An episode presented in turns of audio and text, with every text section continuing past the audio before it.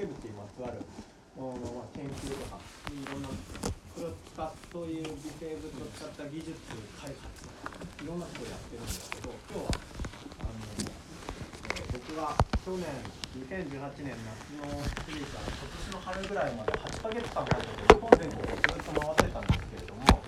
その発酵日本各地の発酵を巡る旅のお話をしつつですね今日はあのスペシャルゲストで、えーのんびり墓場ニコルさんのね記者さんに来ていただいてよろしくお願いしますよろしくお願いします。えー記者さんのお話もいろいろ聞いていきたいなと思います。今日僕すごい楽しみにしてました。よろしくお願いします。あじゃあえっと、えー僕のあの自己紹介ちょっとしたので、ちょっと僕動画用意してる間にあの記者さんもちょっと自己紹介していただいてよろしいでしょうか。えーほとんどの方、えー、とのんびり酒場に来るって知ってる方っていらっしゃいますか？あ数人いるだけでもああのご常連様もいらっしゃってありありがとうございますほとんどの方あの存じ上げないと思うんで、まあ、仙台市内のあの西公園の方、まあ、繁華街よりちょっと離れた大町の2丁目で、まあ、ほんと小さな、まあ、十数席の小さな小さな居酒屋を営んでます。えー私の、まあ、夫婦でやってるんですけれどもあの私の家系が、えー、と今でいう東松島市、えー私以外があの全員漁師です、えー漁師家系の、えー家系で生まれ育ち、まあ、いろんなご縁があって今は仙台で、えー飲食業を営んでるんですがで妻の実家が、えー秋田県の横手市で、えー養豚業を営んでおります。はい、あのーいわゆる漁師家系と養豚の家系でありがたいことに自分の血筋の血縁の中方々だけの食材で全てことが足りる飲食店を営んでおります。そんなお店でございます。名前だけでも覚えておいていただければと思います。よろしくお願いいたします。はい、それではじゃあまずはこの本とあのこの旅旅のプロジェクトがあったんですけど、それのちょっとトレーラー画像から見ていただきましょう。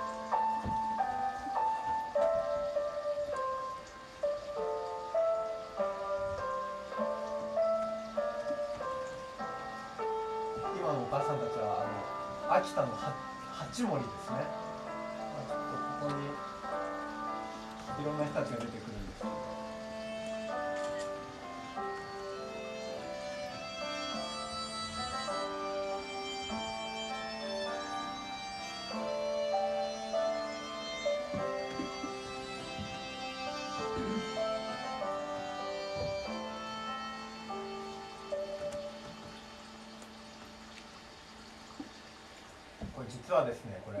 年の夏の終わりまでこの発酵から再発見する日本の旅という展覧会をおずっと僕やってたんですがあの渋谷のあの光栄って駅ビルのところでやってたんですけどでそこの展覧会の,、えー、とその派生プロジェクトとしてあの生まれたのが今回の「日本発酵機構」という本で、えーとえー、伏屋さんは実はね本の最後の一番大事なパートで登場するんですけれども、あの今日はですねあの、まあ、前半戦はちょっとあの僕の見てきた旅のお話をいくつかしながらですね後半は記者さんと一緒にお話をしていきたいと思いますで今なんかこうほとんど皆さん見たことがないような場面がいっぱい出てきたと思うんですけれども 今のあの動画だけでもかなり実はすごく貴重なほ本当に20年後残ってるんだろうかっていうようなですね非常に貴重な場面がいっぱい出てくるんですね。えっと例えばこれはですね、えー和歌山県湯浅のところで、えーもう800年から900年ぐらい作り続けてる金山寺味噌っていう日本の醤油とか味噌の原型になったものをこう継いでるご夫婦だったりとかですねこの間も会ってきたんですけどだいぶ元気であの今回のこのプロジェクトがきっかけでですねあの結構この金山寺味噌が割と有名になってですねあのなんとあの娘夫婦が継ぐことになったちょっといい話があったりとか。でこれはあの秋田県八八森っていう白神山地のすぐ近くにある港町のハタハタですね。ハタハタが年に1回取れてお母さんたちがそれでしょっつるとかお寿司を作ってるシーンなんですけどお母さんたちね目が完璧いっちゃってるんですよこの時。あのなんかねハタハタって年に1回しか来ないので秋田の人たちって普段めちゃくちゃおとなしいんですけどハタハタが来る時だけなんかこう熱狂的になっていてあのお母さんたちみんな60過ぎなんですけど動きがすごい速くてあの僕はボサッとしてると突き飛ばされるってあんた邪魔よって言ってそういう場面だったりとか、えーこれとかもほとんど今年配の方でも見たことないと思うんですけどこれはあの徳島県の吉野川流域のあのすくもを作る現場ですね。すくもって皆さんご存知かどうかわからないと思うんですけどすくもというのはですね藍染めをする時の原料ですね。藍染めで染料機を作る時にすくもっていう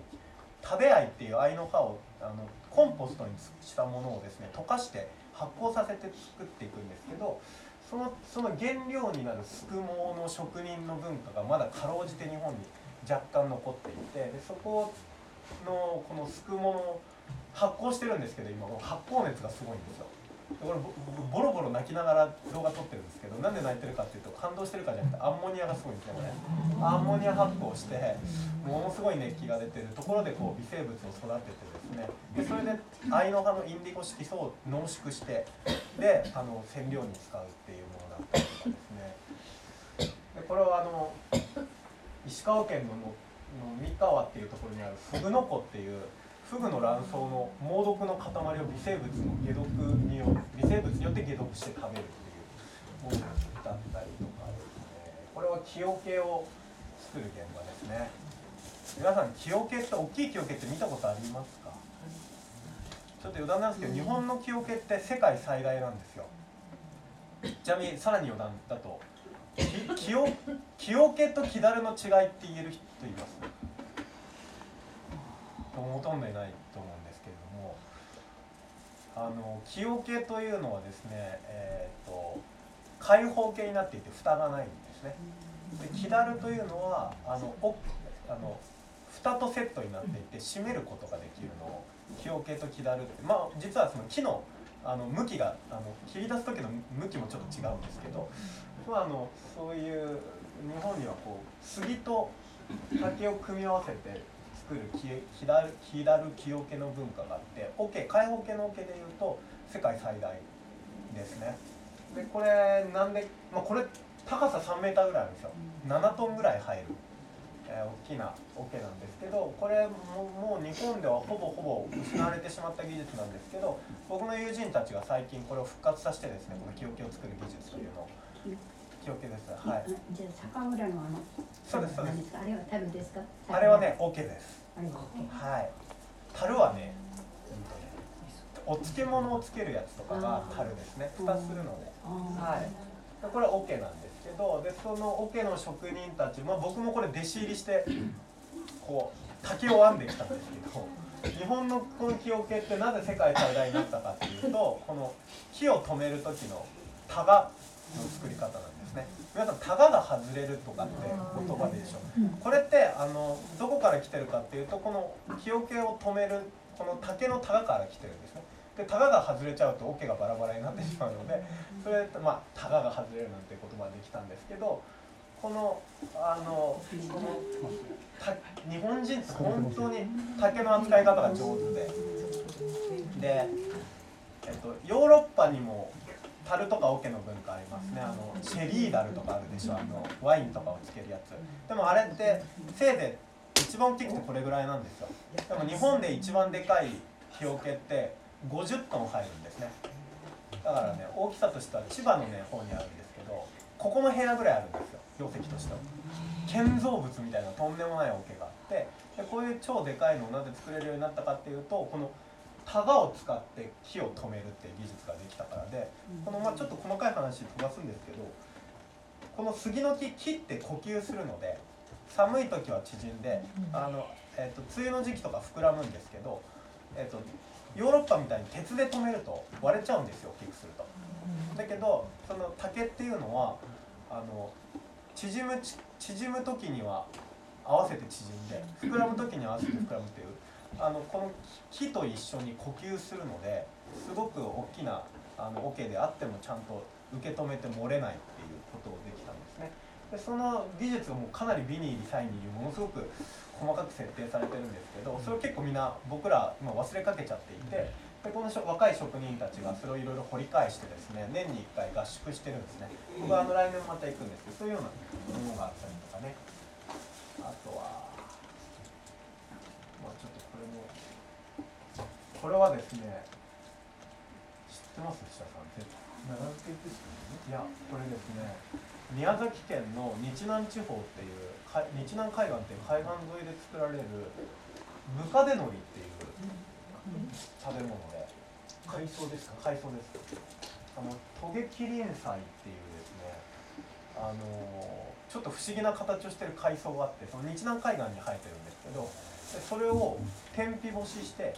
天日干ししたやつを刻んで水で煮出してで型に入れてゼリー状にするんですね。寒天状にしてそれを味噌漬けにするっていう不思議な食べ物があって。なんでそんなことするんだみたいな。面倒くさすぎだろうと思うんですけどこれ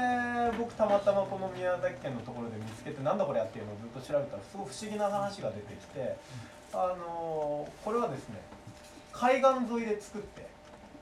漁師さんとか。がでそれをですね山の方に持ってくるんです集落の方この日南地方ってこうこういなんか海と山がすごい近くて海があってすぐ山なんですけどで山の上に持ってって神様にお供えしてから食べるってご先祖様。そういう食べ物なんですけどなんだこんな不思議なものがあるんだろうなって言ってこれ僕この取材をした後に沖縄行くんですけど沖縄のなんかねえーアダっていうちっちゃな集落でムカデのお祭りがあって僕そこに参加してきたんですけどでそれは、えー、と村の男たちが山に入ってムカデになってなんか草で送信号を作ってパンツ一丁で。でそれで町に降りていってお祓いをして町の人たちでその後海にあの送信号をこうバッと取って海に飛び込んで、まあ、お祈りしてで人間に戻るっていうお祭りなんですけどなんか僕日本の昔の神話調べてたらこのムカデというものが海と山をつなぐ存在であるっていうことが、まあ、古事記とかにも出てくるんですけど出てきてですねおそらくこれは単純に発酵食品が美味しいっていうだけじゃなくてなんか昔の日本人のその特に海洋民族の信仰にすごくゆかりの深い食べ物なんじゃないかっていうようなものが出てきたりとかですね。これ非常にあの僕の話だときりないんですけどなんかこう僕はこういわゆる今回の旅ってあのお味噌とかお酒とか醤油とかみんなが知ってるものじゃなくてですねその土地でしか伝わってないような謎の食べ物をいっぱい待ってきたわけですね。これこれ47都道府県の枠なんですけど。多分ね発酵食品好きな人でも半分ぐらいしか知らない可能性があるんですね。で今言ってたその宮崎県のところだとムカデのり、えーそしてですね、えー愛媛県とかもすごい渋くておからで作るお寿司があって。おからを酢締めして食べる泉屋っていうなんかおから寿司が平寿司とかっていうその文化があったりとかですね。であとは青森県には五度っていう15人ぐらいのお母さんしか作っていないですね謎の謎のハードコア納豆みたいなやつがあって。これ最近あの僕これもたまたま発掘してですねレシピを紹介したところ最近テレビ局とかですごい取り上げられてですねなんか流行ってきてるんですけど五度。あとはそのアイヌの人たちがの技術がベースになってできた鮭の発酵食品の生ハムの山漬けだったりとかですね。非常に不思議なものがいっぱいあるんですね。で、えっと僕はなんかこういうなんて言うんでしょうね。まあ今発酵ブーム、まあ、僕10年ぐらいやってきてるんですけどだんだん発酵ブームって言われるようになってきてでそれでお酒とか特に最近日本酒とかねすごく追い風が吹いてるんですけどおおお醤油お味噌みたいなものがこう人気が出てくる一方その土地その土地には本当にその土地の人だだ、まあ、たちがこう自分たちのこう生活の中で受け継いできたものがあってでそういうものを一度こうあたもう一度、まあ、僕は自分の足でこう一個一個会いに行ってですねそれが何だったのかっていうことをこう体系化していこうっていう旅だったんですね。でそれが展覧会になって今回本になっているわけなんですけれども。でですね、えーその中でここ宮城県あざらあざら知ってる人どれぐらいいますか？やっぱこんな感じなんですよ。はい。じゃあ今日はですね、ちょっと宮城とそしてこの宮城周辺の東北のね、あの箱なしこれ僕一回3時間時間取って何個話せるかやってみたんですね。イベ出版イベントの時あの20個喋れなくて15個ぐらいしか喋れなかったので全部お話しするのはね1時間じゃとても無理なので今日はちょっと宮城周辺に絞ってですね、えーお話をしていきたいと思います。じゃあ記者さんじゃあアザラとの紹介とアザラとの出会いをちょっとお話ししてもらっていいですか、えー、とあざらって、あのー気仙沼です。あの気仙沼の郷土料理です。あの正直冷蔵庫とかなかった時代から始まってるそうです。あのー正直レシピとかも全く残ってなくていわゆるお母さんたち、まあ、台所を司る方々が口実でずっと残残していってた料理です。なのでレシピが文献に正直残ってないんで各家庭で味わいが全部違います。ですけど決め決め事っていうものがあるのが一つが、えー魚の目抜けです。目抜けのあら目抜けのあらと、えー白菜の古漬け。あとは、えーお酒を絞った時の酒かす、はい、えー白菜の古漬けとかっていつできるかっていうと秋から冬にかけて漬け込んで春になって温度が下が上がってきた頃に酸っぱくなるじゃないですか、あの時期に作るんですね。ちょうどその頃にいわゆる目抜けですとか深海魚も少し動き始めるんで気仙沼ではたくさん取れるんですね。なんでそれを、まあ、身はみちもちろん皆さん食べますしでそれに残った部分いわゆるアラの部分そのままは食べれないんですけれどもそれと白菜の酸っぱくなったものそのまま食べないですよね。それと酒蔵から捨てられていく。はい。まあ誰でも持ってってけろって言われる酒粕をお母さんたちは何とかして美味しく食べれないものか。はい。として一緒にグラグラと煮込んだんですね。それだけです。何にも入れません。そこに塩が足りないのであれば塩を入れる方味噌を入れる方もあれば、はいあの臭みを消すために大根おろしをあのドカドカ入れる方とかいろんな方がいます。ですけど基本は物がそのなかった時代とかに捨てるくらいだったらいかにして食わなくちゃなんないかっていうことをたくさん考えておそらくうちのだったらこういう味になったけどあんたんちのどんな感じでできたっていうのでこうみんなで考えながらいつの間にか料理が昇華していった料理なんですけれども今作る人がいないんですよ。実際のところここ数十年おそらく20年30年前くらいにほとんど作る人っていなくなってるんですね。なぜかといったら作んなくてももう済む時代になっている、うん、わざわざ酒かす持ってきて、白菜酸っぱくなるまでにたくさん桶でもう作らない。樽で作らない時代ですよね、その手間あったら買ってくればいいじゃんっていう時代なんでそういうものは残らない時代になっていって誰もいつの間にか作らなくなったと思って一番の最終的なダメージっていうのが震災なんですよ。震災でおばあちゃんたちとか作ってた人たちもううちが流されてしまったんで作る場所もないんですよ。もう簡単に言って漬物作る場所はもう今ないんですよね。あのいわゆる自分自宅が流された方でそれでもう完全に止まってしまったんですね、はい。あのはい。僕の知り合いからそのあざらという謎の料理があるというすごいざっくりした情報だけ聞いてで気仙沼行ってですねであなんか話に聞いていたその売店とか居酒屋さんとかレストラン行ったんですけどことごとくないと。あの昔作ってたけど今年は作ってねえとか。あの断られまくってですね10件ぐらい、まあ、断られたっていうかないって言われてで最終的にダメ元であのなんかインターネットを検索してたらその布屋さんのお店が出てきて いきなり電話したんですよね。あの僕はあざらって料理を探してるんですけれどもって言った時に布屋さんが作っていてちょっと会いに行っていいですかっていうところからまあスタートしたしてったんです。だからあのそれが去年のことだったからもうすでにその時点でほぼほぼもうあの地元のおじさんおばさんたちでも作ってない料理だっていうことが分かる。でさっきお話しした通りまあ酸っぱくなってダメになっちゃった白菜でしょ、白菜漬けとうんあと、えー結構カピカピになっちゃったその酒かすと、はいあと深海魚のアラでしょ、はい。ダメになったものをトリプル掛け合わせて食べれるようにするっていう、うん。まあ非常になんか、まあ、素朴な漁師料理の文化なんですけど、それをこうなぜかすごくああの富士さんのところおしゃれなんですよとってもお店。いい感じなんですけどこんなおしゃれなおお店のお兄さんはなぜ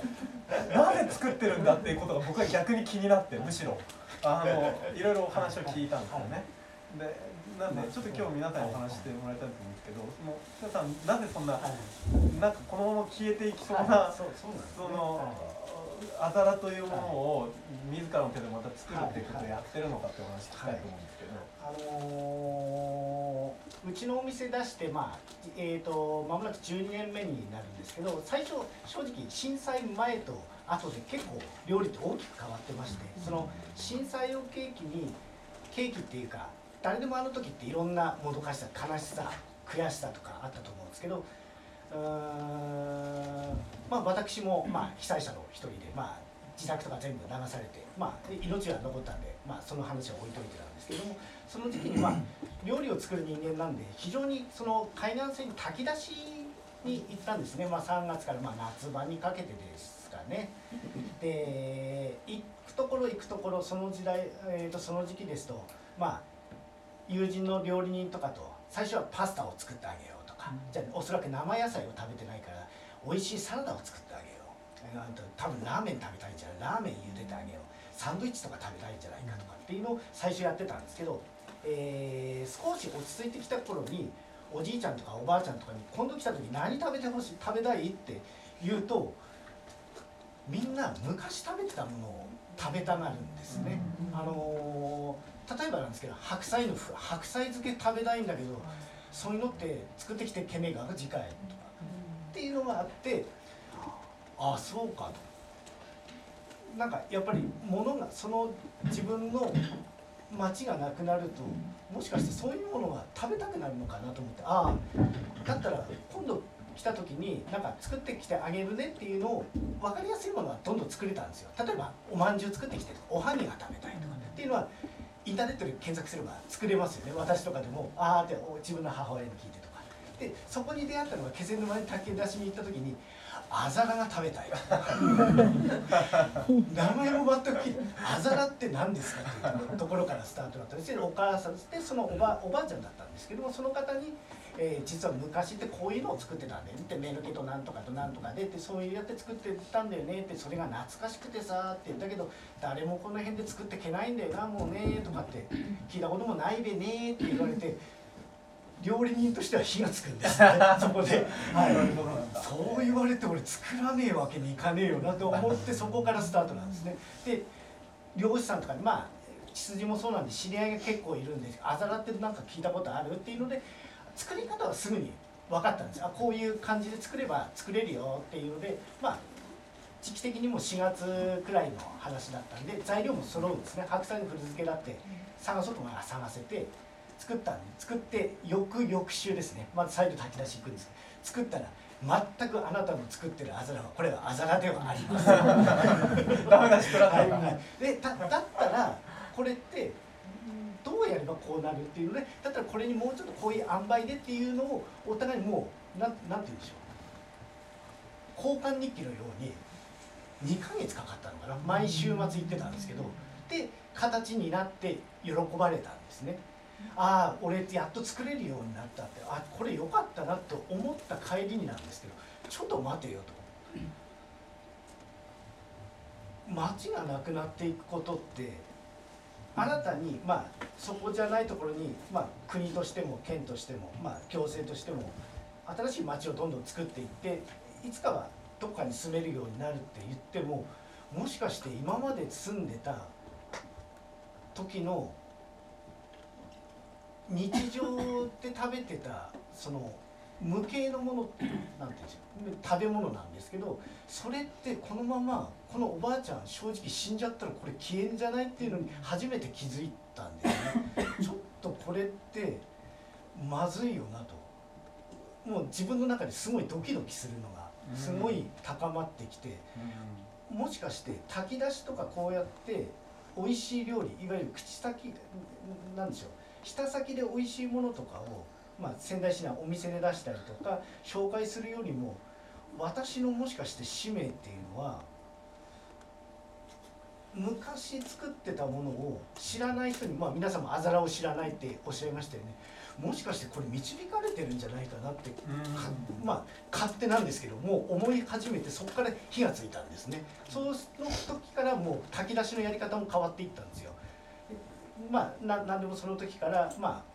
言われたものを作ったりとかもあるんですけどおじいちゃんおばあちゃんとかに聞いて昔って何食べてた？とこの季節になるとっていうのを聞くとみんな教えてくれるんですよ。懐かしいんだ昔ってさここだとこういうの食べてたんだよねっていうのを。っていうのをどんどんどんどんまあ講じて残していった頃に実はまあ某国立大の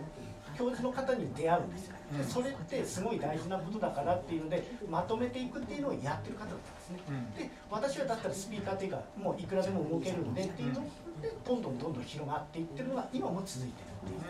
うし仕事そうその立ち出しだったりとか、そういうメニューを発掘したりっていう、はい。はい。っていうことを、まあ、海岸線がどちらかというと言ってる部分が多いんですけどそれを拾い上げて、まあ、お店で今は紹介してるっていうところですね紹介することによって私は大きく、まあ、平久さんみたいにこう大きなスピーカーにはなれないですけどそれに引っかかった人間が何かもしかしたら気づきってあるんじゃないかなっていうものを考えながら日々料理は作ったり紹介をさせていただいているところあですね。の本当今のお話は大事なお話でやっぱりそのねあのた食べることとかその郷土料理ってまあなんかこう精神的なホームなんですよね。だからこれちょっと別のケースでお話しするとこれあの愛知県の八丁味噌っていうところがあってあの角屋さんとマルキューさんって2軒のお店屋さんがもう500年ぐらい両方ともやってるところなんですね。僕この2軒の蔵とすごく仲が良くていろんなことを教えてもらってるんですけどあちなみにこれ見てください。これこれね江戸時代の巻物なんですけどこの巻物何の巻物かっていうと昔のお武家とか、ね、大名に金貸してる帳簿なんですよ。でなんか昔はその味噌屋さんってね酒屋さんとか味噌屋さんって結構権力持ってたんであの資本蓄積してるから結構ね武家とかにお金貸し出してでそれで、えっと、明治維新の時にそれが全部うやむやになっちゃってあのすんごい大損したらしいんですけど、まあ、そんなことようなこともやっていてでえっとそうこれねここのおじさんが丸屋さんの浅井社長っていう今もう何代目なんだろうな30何代目とかぐらいかな。もうあの何代なのかよくわからないっていうことを言ってるんですけどそういうもので。でこれ蔵の中なんですけどもうすごい景色なわけなんですね。これあの味噌のこれまた樽です木樽。樽っていうのはこういうふうにあのあのないんですねそのあの蓋を蓋を受ける場所がねこういうふうに開放形になってるんですけどここはあの650年ぐらい前からやってる製法であのお味噌の表面にこう重しするでしょ皆さん手前味噌やる時に。あれとんでもない量作るから十何トンとか。だからその乗せる石がこうピラミッド状になってこれで空気が入らないでこうピシッてやるんです今でもこの愛知県の岡崎っていうところなんですけどここにはね石積み職人が数名いらっしゃるんですよプロの。製麺用のね。でまあそういうのをやっていて。で、えっと、僕もねいろいろ今回の旅で調べたんですね。あのーこのお味噌がどこから来たかっていうと。でこれ多分ねこれち中国大陸の方から渡ってきているものであの一番近いのはトーチと呼ばれている、まあ、中国の発酵調味料の基本なんですけどなんで僕らが今お味噌って言ってるものと作り方だいぶ違うんですよ。で原料も大豆しか使わないのであの麹を直接大豆を直直接麹にしてそれでそのまま塩水に仕込んだお味噌にしちゃうのでなんかね味が全然僕らの知ってるお味噌と違うんですねこの岡崎周辺は三河地方は。でえっ、とまあ、なんで僕はこういう話してるかっていうとねこの岡崎の人たちにとってのお味噌って八丁味噌なんですよ。で八丁味噌以外の味噌汁飲むとなんか落ち着かねえっていう人が老若男女問わずすごく多くて。でもまあ一応僕専門家なんですけど専門家からしてみると八丁味噌ってすごい変な味するんですよね。こんなこと言っちゃったらあれなんですけど。でそれ科学的に言ってみるとですねあの苦味とえぐみがあるんですね。で、えっと、日本人の味覚の特徴的なものとして苦味とえぐみを結構嫌うというものがあって中国の人はそういうの大事なん大丈夫なんですけど、まあ、その代わり甘みが好きなんですけどね日本のが、まあ、そういう傾向があって。でなんで、えー、とお味噌のコンテストの時に苦いとね減点になっちゃうんですよ。なんだけど八丁味噌って八丁味噌だけ別カテゴリーになってて苦味がないと八丁味噌にならないから。だから本当だったら普通の日本人だったらあんまり好きにならないはずの味なんですね。なんですけどこの愛知の岡崎の人たちにとってのこのちょっと苦味えぐみがあるこの八丁味噌っていうのはねそこの町の誇りなんですよね。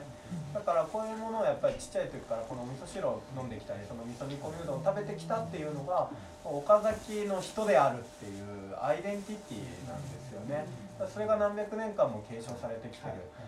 だからなんか岡崎自体は結構ね今ベッドタウンみたいに昔城下町ですごい雅な町だったらしいんですけど写真見るに今はね結構つまんない町になっちゃってるんですけどでもなんかこう自分たちがそのホームとしていつも戻ってこれるものっていうのはこの八丁味噌のお味噌汁だったりするんですよね。だからそれはそのあざらっていうものをたやっぱり食べたいとかその、ま、あの町が流され村が流されてしまった時もあのた食べ物が残るっていうのでその精神的なホームがやっぱりねあの続けられるんじゃないかとか残せるんじゃないかっていう感覚って僕はすごくよくわかるそうな気がするでこの写真めっちゃいい写真でこれ後ろ側に道見えてるでしょこれ旧東海道なんですよ。これ旧東海道で、えー、とここだから大名行列とか言ってたわけなんですけど右側が、えー、角球さんの社屋なんですね。で左側が、えー、丸屋さんの社屋で500年間ぐらいずっとこの旧東海道を挟んで、えーこの2つの蔵を共存してきたんですよ。でこの2つの蔵と話してると本当面白くてなんかねお互いねライバルだって言ってるんですよ。本当に憎いみたいな。なんかこう本当ライバルでなんかこう売れるととかメディアに出るとマジムカつくとか言ってるんだけどいろいろ話聞くと自分たちが一軒だけだったら多分途中で潰れてたと。どっちか一軒が潰れそうになったらどっちか一軒が助け合って何百年間もやってきたっていう。だからライバルであると同時に仲間なんだっていう話をしていてでこの浅井さんはまあすごいいいキャラなんだけど なんかこう浅井さんと散歩してたらねこうこここは微生物のボーダーラインなのですとかって言うんですね。であのか角球さんもうちのマレアもねあの味が同じ製法なのに違うんですけれどもそれは多分微生物が違うからなんですねとかって言ってて。で私はたまにここを歩いてる時にこう想像するんですけどこの角球とマレアからこう微生物がこうお互いこう旧東海道のところにこう遊びに来てお互い情報交換したりとかね なんか噂話とかしてるんじゃないかなんていうことを私は思ってるのですよ。はははとかって言って、ねすごいいいおじちゃんなんですけどそういうふうにねなんかこう発酵の文化だったりこう食べるものの文化っていうのは単純に美味しいとかねそういうのを超えてその土地のアイデンティティを守っていくっていうねすごく大事な役割があるんだっていうことを僕はあの、ね、この気仙沼とその記者さんの出会いもそうだしこの八丁味噌とね岡崎の出会いも本当に教えられてもらった気がするんですよね。でなんかまたで伏屋さんの話に戻るとでこれで僕食べ行ったんですよ。あ NHK ワールド来てましたね。はいはい。あの後にはい。来たんですよキャンベルさん海外の方あ海外か海外から見てはいはいあの食べに来た本当あので僕行った時たまたま NHK ワールドのあの海外向けの取材クルーがいあのいて「ついてっていいですか?」って言って行ってなんかねあのロバート・キャンベルさんとの番組だったんですけどその時にあざらがねはいあの普通の日本のテレビ局にもほとんど出ないのにね海外まで出るっていういい機会でしたね。はい、でそれで行ってあの僕そのあざら出してもらって食べたんですけどびっくりしたのがブイヤベースみたいだなと思ったんですね。だから魚のうまみがいっぱい詰まっててちょっとイタリア料理っぽいっていうかなんかこうイベリア半島とかイタリアっぽい食べ物だなと思って。日本のそういうそういうこういう系の発酵食品って塩味すごい強いんですけどあざらって塩分が薄いから食べやすくて。でなんかおさ最初お酒と合わせて飲んでたんですけどうん落合さんが「よければワインに合わせてみますか?」とかって言ってあのねあのナチュラルワインのね、あの美容ワインを合わせてくれたんですけど、それがとってもお美味しかったのをよく覚えてます、そうそういうふうにする理由とかっていうのは何かあるんですか？そのペアリングをする。うん、逆に、あのー合わないものがないと思ってるんですよ。あーと 発酵食そのあざらっていうものも簡単に言うと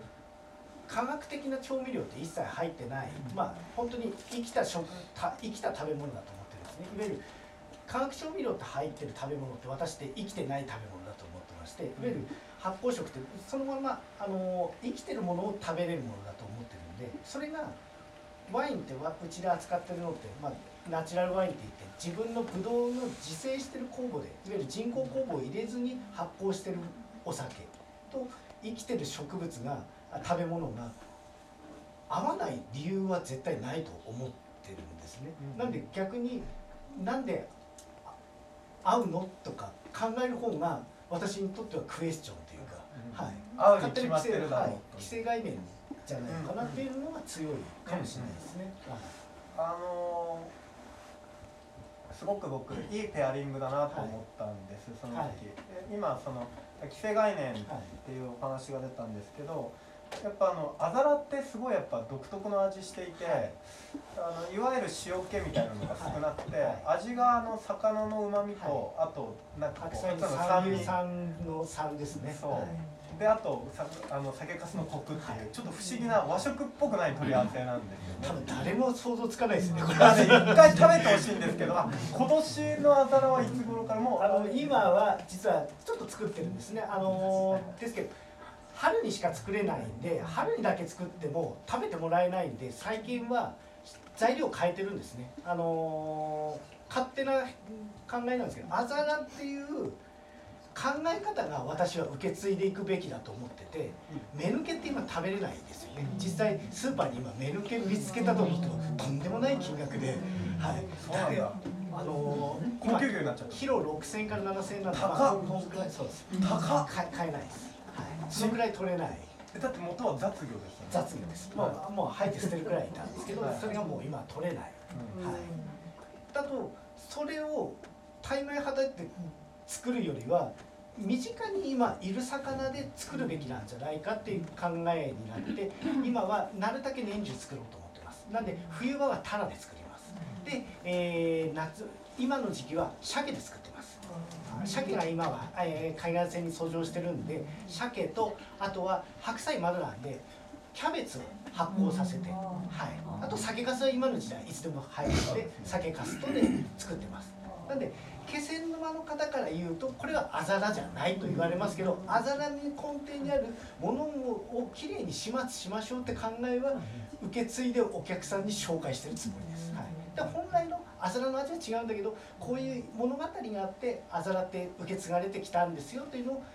説明しながらお客様には提供するようにしています、はい。あのこ僕の今回の本の中でのそのテーマの大きなテーマの一つはその文化というのはどどのように継承されていくのかという、まあ、それ食だけには限らないんですけどそれ結構大きな問いかけがあってでその時にその、まあ、節屋さんに出会うわけですよね。でやっぱ節屋さんの中であざらっていうのはレシピじゃなくてコンセプトなんですよね。だからそのどういうふうに作るかっていうことじゃなくてどうして作ったかっていうことを、まあ、考えてらっしゃって僕はそれがすごい刺さった。いい考え方だなと思って。でえっとだからその結構やっぱまあ僕もすすごくその、まあ、微妙な立場で一応僕サイエンスの方もやってるんでいろんな最先端のトレンドとかいろんな技術テクノロジーがあって一方では伝統があってだから新しいものと伝統的なものこう両方に片足ずつこう足突っ込みながらこうバランスをとってるわけなんですけど古いものをそのままの形で残すことにこだわりすぎると文化って滅びるなというふうに思うしであとは僕たちがその伝統だと思ってるものもあの実はある時に何かそのオリジナルのものからちょっと飛躍してでその土地らしいとかそのコミュニティらしいものに変わってでそれで結果的に何百年も生き延びてるみたいなことがすごいいっぱいあるからなんかこう文化というものをこう保護して、えー伝えるっていうよりはもうちょっとダイナミックなその時代とともに移り変わっていくこう動的なものだというふうに捉えた方が伝統というのは結果的には生き延びるんだというのが、まあ、僕のポリシーで。でその時にじゃあ何を一番大事にしたらいいのみたいな表面的なものがこうどんどん変わっていく時に一体何を大事にした方がいいのかっていう時になった時にやっぱりコンセプトっていうもの。だそうするとそのその時にその星田さんずっとその僕なさったので素晴らしいなって思ったのは炊き出し行きまくって、はいおじいちゃんおばあちゃんの話聞きまくったわけじゃないですか、はいだからその期間の間にきっとその白さんはそのおじいちゃんおばあちゃんたちが生きてる時代にそのおじいちゃんおばあちゃんたちはどういうふうに生きてたのかっていう、はい単純なレシピよりももっと深いものを追体験したと思うんで,、でそこがすごい大事だなと思うんですよね。い。かがでしたか？それでそのおじいちゃんおばあちゃんたちとずっとやっていて気仙沼のうん人たちはどういうふうに生きてったんだろうとかって、すごい考えますね。あのーうん、あのー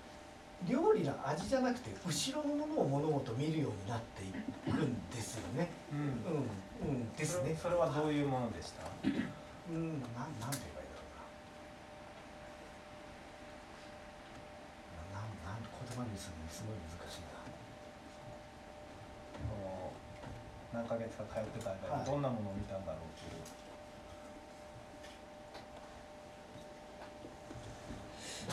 すごい難しいんですけど、その。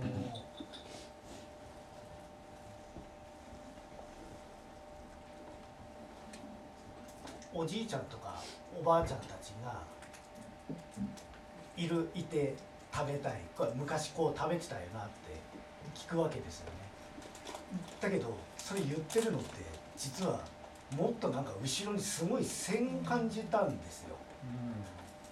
食べてたっていうことはおじいちゃんのお母さんそのまた先の方々絶対つながっていって食べ続けられてたものを食べたいって言われてんだよなって思うとすごい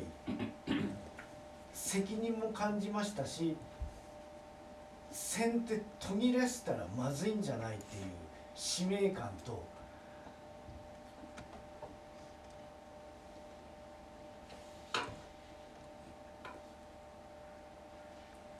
難しいな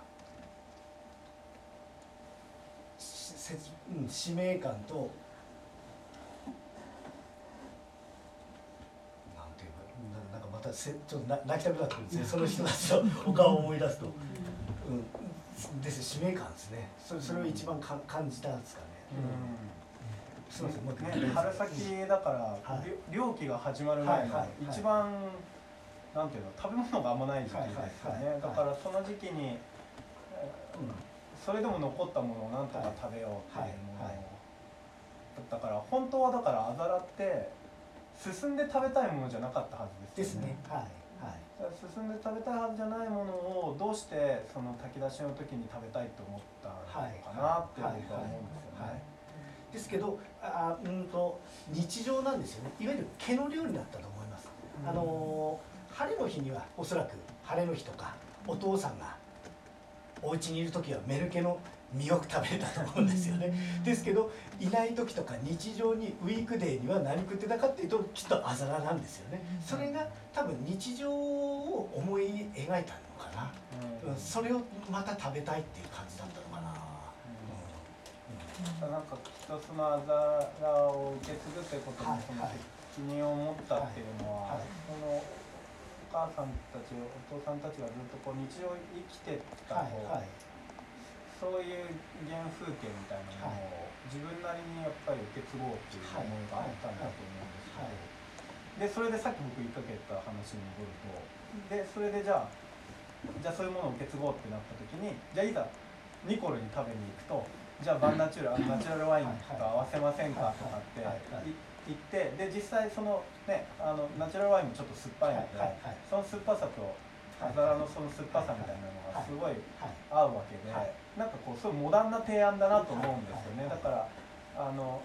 石田さんの中に一方では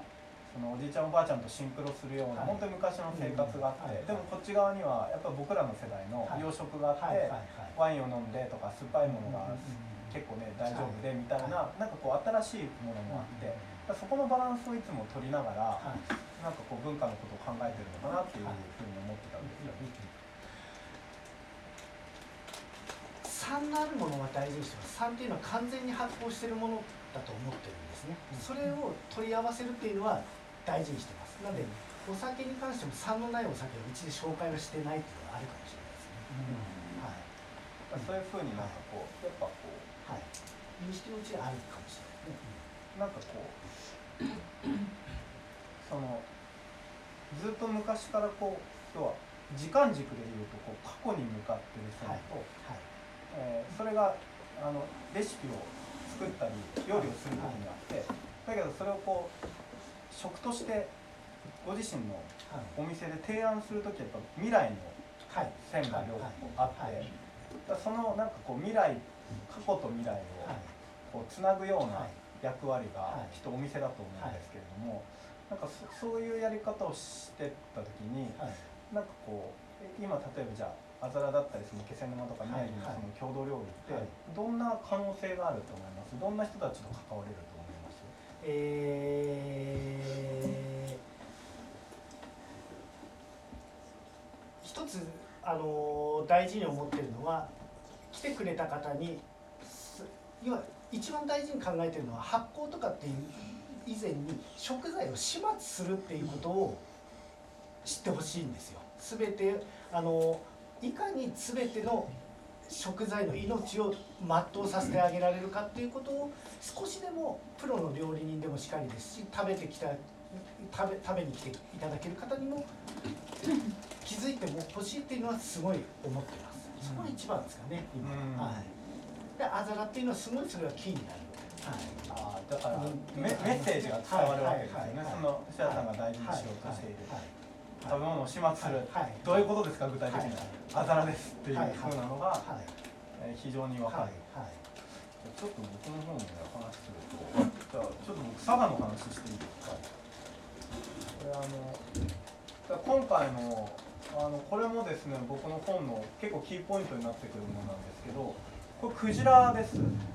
でこれあのえっと佐賀県唐津市の外れにある呼子っていう港があるんですね。今イカで有名ですけど実はねイカで有名になったの最近でもともとは北九州随一のですね捕鯨地だったんですね。鯨漁をやっていた場所で。でここにですね不思議な発酵食品が、まあ、るんですよ。これ呼子の港で、えーそれねどういうものなのかという松浦漬けというものがあってですねこれある意味で言うと非常にあざらに似た似てるんですよねこれなんですけどはい。これねああの松浦漬け知ってる人いらっしゃいます？かこの中でさすがに東北だとほぼ知らない。あ一一方いらっしゃいますねこれはですねクジラの上顎の軟骨をですね酒粕漬けにしたものです。またよくぞこんなものを作ったなという、えーで実はね僕これよく知ってたんです。なぜかというとこの呼子は僕の母方の実家だからですね。まあ、厳密に言うと呼子からちょっと離れたさらに田舎のあの漁港なんですけどで僕はたまたま今回、えー、とこの松浦漬けにあの昔から食べてたなと思って行ったらですねいろんな不思議なこうあの縁に、まあ、あったんですね。でこの、えー、とた食べ物はどういうふうにできたかっていうとですね作ったのはあの山下一族というですねあの捕鯨捕鯨一族がいたんですね。かつてその捕鯨組合やってでそこの、まあ、名主みたいな人がですね、えー、作っの、えー、15013040年ぐらい前にそこねおお嫁さんがまあ作ったんですけどあのどうして作ったのかっていうと、まあ、さっきあの 写真見てましたけどその明明治時代ぐらいの取れるクジラってとんでもない巨大なもので 30m ぐらい全長あるんですよねでかいやつだと。で 30m のクジラが1頭白ナガスクジラが1頭取れるとそこの,、ね、あの捕鯨組合の100人が、ね、何ヶ月か食えるみたいな結構とんでもない、えー物体というかすごいお宝でで、えっと、今っていうと僕らそのクジラっていうと食べることしか思いつかわないけど昔はありとあらゆる部分にヒゲを使ったりとか皮を使ったりとかね靴にしたり殺菌したりとかいろいろやってたんですけどで油を絞ってその重油にするみたいなそれありとあらゆるものを使ってたんです。でその時に一番最後まで始末に困るのがその上顎の軟骨なんですよ。でこれ60キロあるんだって。30 30メーターの後ろ側スクジラだと60メーター60キロのブヨブヨの何かみたいなのがこう出る。でこれ全然味しなくて何にも工業にも使えないからどうしたもんかと思ってたんだけどそこのお嫁さんが嫁入りした先が松浦誉れっていう酒蔵でうちの母があの中学生ぐらいまであったらしいんですけどでそこの酒かすの樽の中につけたら食えるんじゃないかと思ってやったらすっごい最初クソまずかったらしいんですけど改良に改良を重ねてですねあのみりん入れたりとかねと唐辛子入れたりとかいろんなことをやって最終的に食べれるようになったのがこの松浦漬けなんですよね。だからこれもまさに始末をするという、えー食べ物なんですけどびっくりしたことにもう今度確かめに行くんですけど多分この山下家僕の本家なんですよ。で僕山下家なんですけどなんかね本当にどどどれぐらいつながりなのか確かめに行くんですけど3代ぐらい前に多分分家してきてるんですけどでえっ、とそのだから僕のルーツも実はその捕鯨一族なんですよね。で、えっとこの松浦漬というこの珍味をたどっていってたどり着くのって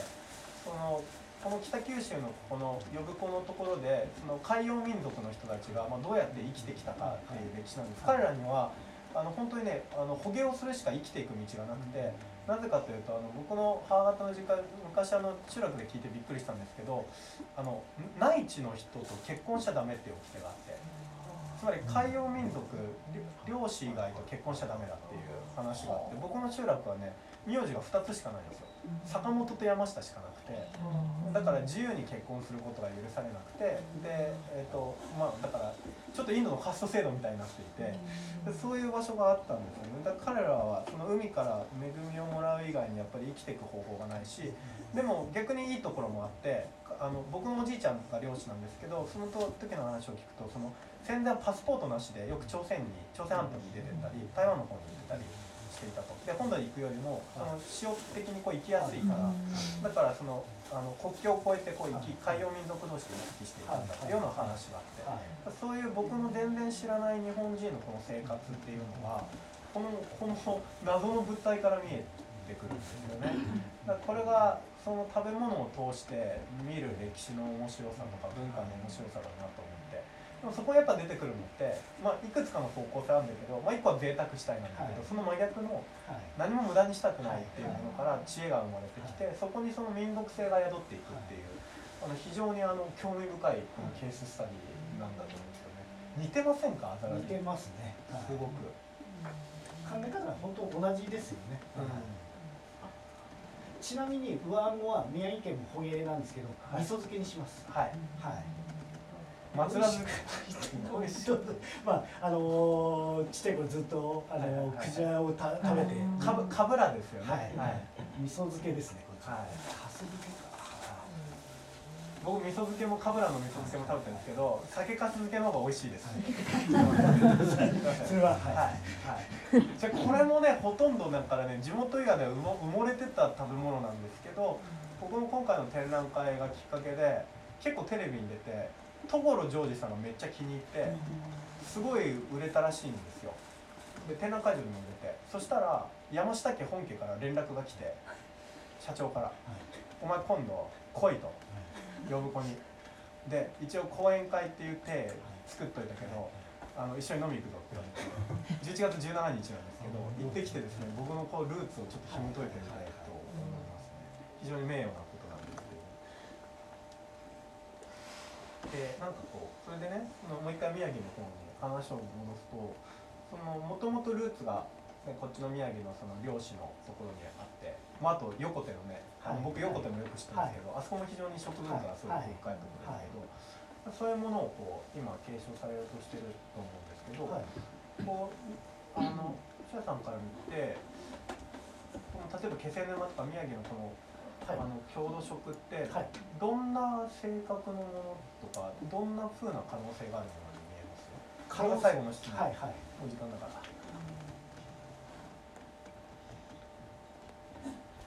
あえー、冷蔵庫なくても生きていける術を知ってる文化ですね、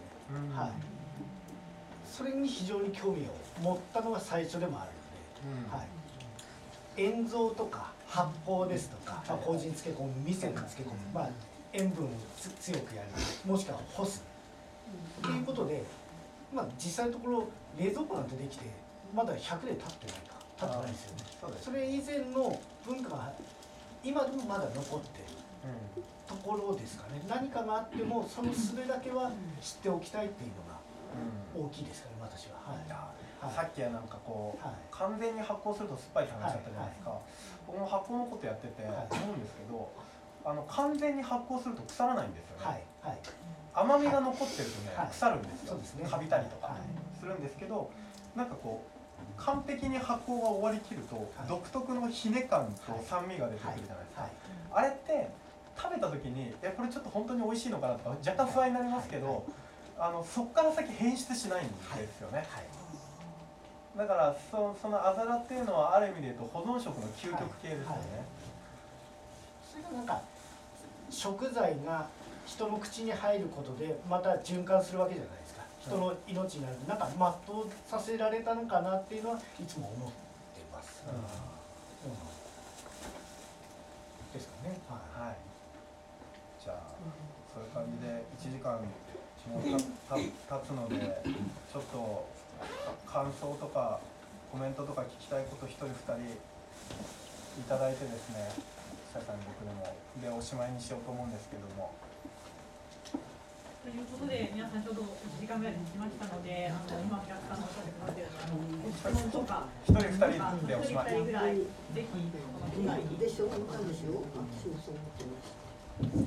あとあのはあの僕せっかちなのであんま待てないのでなんか相談したらあはいいらっしゃいまあのお話を聞いてましたら、はい。私はあの仙台からはい。中荷田に嫁に来た頃、あのやっぱおばあちゃんたちがナッパにできたから、おじゃこ飲まないということで、結構隣組のおばあちゃんたちが集まったんですね。やはりあのたださ話を聞いてたら中荷田は酒なんですよね。酒をやはり鮭鮭鮭鮭鮭サーモン。のサ作り方は同じだなと思ってお話を聞いてたんです。は本当にあの昔は樽で白菜いっぱい作ってましたのでやっぱり残るんですよね。白菜。ひらひらなひらな切らなっていうねものの組み合わせでやっぱおばあちゃんがそういう究極のあの作ってたなってお話を聞きながら思い出しました。亀町にもあざらがあるってことあざらとは言いませんけど、ラッパにっていう言い方をしてます。ラッパのあの樽につけて下に一番下にやってるのもグダグダにあの酸っぱくなったやつでやるのに鮭の頭とか荒巻きだったんですよ。あれで煮るのが内陸にはあ絶対美味しいじゃないですか。めちゃくちゃうまい。ですよあそうですか。僕はそれで日本酒みたいなだってそれも名前がないですよまあラッパにって言うんですけど一般的な名前がない。のの一つ鮭で煮たのとか素晴らしいあざらの名前があるんですよ各地方の人あるんですよ残していかなきゃなっていうすごい僕そのナッパにぜひちょっとね中根枝は美味しい日本酒もいっぱいありますのでで日本酒と一緒にちょっとはいはいはいはいはいちょちょちょ待ってくださいはいはいはいはいじゃあじゃあララスト長一人ネラあたりははい。ね、ひらなとか、白菜とかはい、それからね、あの小野田の方に小手ナッパっていうのがあったんですよ。小手小ていうある一つのあの地区なんだけど、そこの土地が一番ね、そのナッパを作るのに適していたので、ちょっと硬いんだけれども、長くつけるとすごくおいあの月光色になって美味しくなるんですよ。そのそれも入れました。フルフル漬け専用ナッパみたいな。そうです。すごいなそうですか。でね、まあ、この辺で一番ああ、まあ、これは中身じゃないなっていうのは白菜なんですよ。はいはいじゃあちょっと来年の立山文庫のお祭りには中新田独自のこうね漬物とか煮物とかね出してみるのいいんじゃないですかね。ねきっと面白いのいっぱいあると思うのでいい機会できた。らい。い。か。はい。じゃあほらもう皆さんなんか気がそぞろい。になってきたら終わりますよ今日これで。はい。ちょっと待ってください。えっ、とあじゃあまずはえっ、とあじゃあ飲み酒場ニコムのオフィシャルさんどうも今日はありがとうござい。ました。本当に素晴らしい。ます。でえっ、とですね最後にちょっと宣伝します。えっ、とですねあ僕の本もえっ、と今日売ってますよね。はい。日本はここあるのとあと今日はですねこの本の中に出てくる発酵食品が売ってます。はい。ここに。三つぐらい紹介しようかな。はい。何に出しますか。まずは塩カツオ。はい、塩カツオ。これ静岡県の鰹節の原型。1200年ぐらい前から演技式に載ってるので1300年前から作られているですねえーっとカツオの生ハムですこれですねあの素焼きにしてあのちょっと油が出てきたところにお湯で溶いて飲むとすごい美味しいだしスープになります。はい。えっ、ともう一つがね、じゃああんまりこっちで買えなそうなもの、えっ、とねしば漬け。はいはい、これ京都のリアルしば漬けです。皆さんがスーパーで売ってるしば漬けも美味しいんですけど、リアルしば漬けではなくてですね、これ京都の大原の本当に超オリジナルクラシックレシピで作ったしば漬けで、えっ、と今まで食べてたしば漬けが何だったんだっていうぐらいフルーティーな香りがしますね。もう一つがかんずり。ハンズリかんずり。これ新潟県妙高っていうその雪原地帯のところで冬にあの唐辛子を雪の中にうずめて、えーゆっくり発酵させてでそれをあの麹と合わせてお味噌みたいに調味料にするですね。ちょっと世にも変わった日本でほぼ唯一の唐辛子の発酵食品ですね。でこれあのーえー鍋とかに入れて食べ食べるとすごく美味しい。あとね僕あのご飯にかけて納豆とかと合わせてね食べたりするのも美味しいです。これあのあんまり売ってない。っていうか多分東北だとほとんど売ってないと思いますのでこの機会に。あてかなんか今言ったの全部この辺では売ってないのであのもしよければあの手に取ってください。で本あの買われる方は僕サインしますので今日はあの土屋さんのサインももらえますので。おおはい。貴重あの重要なカードに登場する方もらいますので、ぜひあの本も買ってってください。じゃあ今日はこれでおしまいにしたいと思います。どうもありがとうございます。